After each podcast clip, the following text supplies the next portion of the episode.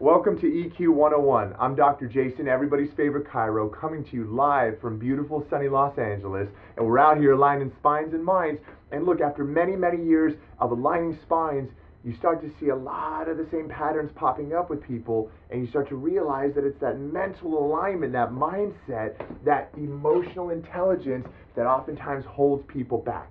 So, EQ is emotional intelligence and 101 is the basics, the basics. So today's episode of EQ, you're going to absolutely love. Today's episode is learning or learn to say no.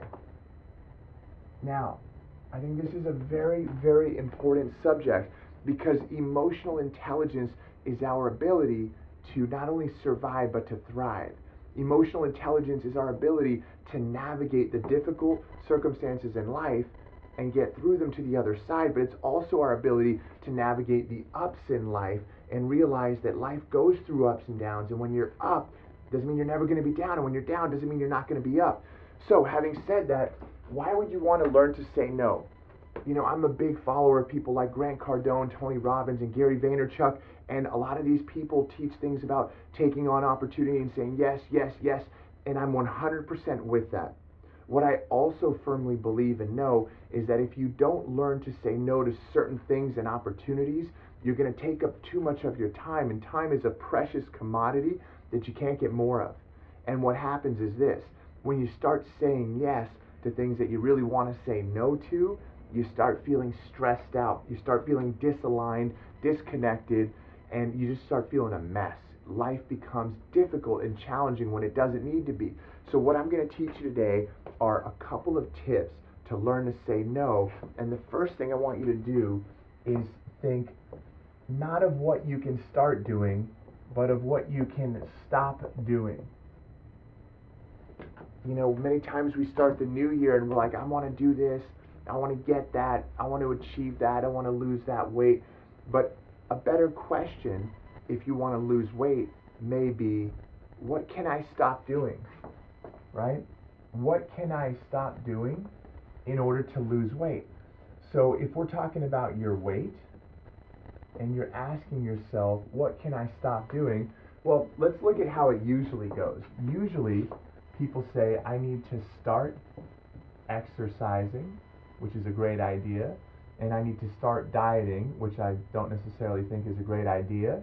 And I'm telling you what you want to do if you want to be emotionally intelligent is actually say, what can I stop doing?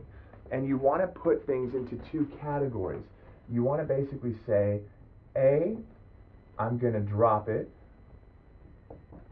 or B, I'm going to delegate it. Now, wouldn't it be great if you were overweight and you could say, I'm going to delegate John over there to eat that piece of cheesecake that I want. I'm going to taste it and he's going to get the calories. I wish we could do that. It doesn't work like that. So, what you want to do is you want to say, okay, certain things I'm going to drop in regards to weight loss, like eating sugar late at night.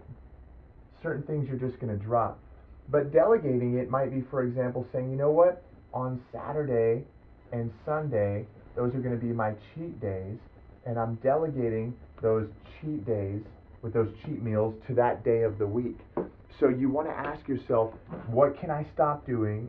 Do I drop it or do I delegate it? Some things you're going to want to drop altogether, and it's going to create space. You're going to create space in your life when you drop things. You're going to create head space. You're going to create heart space. Sometimes when you drop something, you just let go of something, you free up space in your heart. And many times when you drop things, you're going to free up physical space in your life. It could be in your office, could be in your home, could be in your bedroom, could be anywhere. And so you either want to drop it or delegate it. Now, how does this apply to another area of life? Well, you might say to yourself in your business,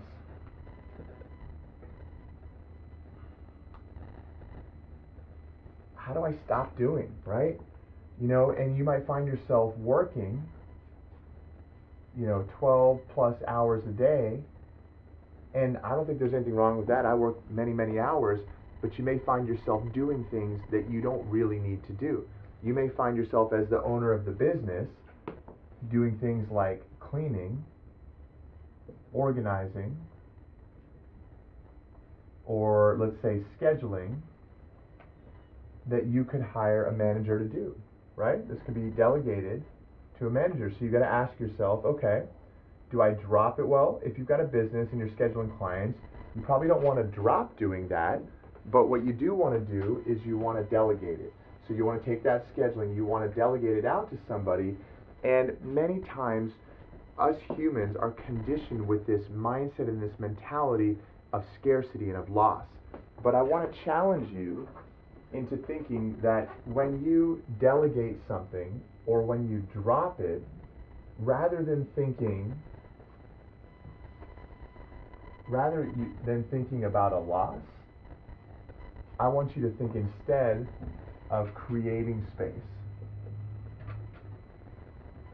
Now, in the in the course of delegating, you may be actually delegating that to an employee or to somebody, and you may be paying that person. So you're actually paying for space.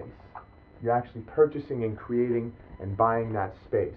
But in the case of, let's say, your diet, your weight, there's certain things you may need to drop. There's certain things you may need to delegate. But again, you're creating the space in your life to have a dessert. You're creating the space in your life to indulge rather than, oh my God, I'm never going to be able to have that cheesecake again. So today's EQ is about learning to say no. And the way you do that is by creating a stop doing list. And then what you do is you ask yourself, do I A, drop it or do I B, delegate it? And that's how you stop doing. When you stop doing things, you're going to notice all of a sudden more space in your life head space, heart space, and physical space. It's a beautiful thing. I'm Dr. Jason. Thank you for tuning in to EQ 101. I'll see you next week.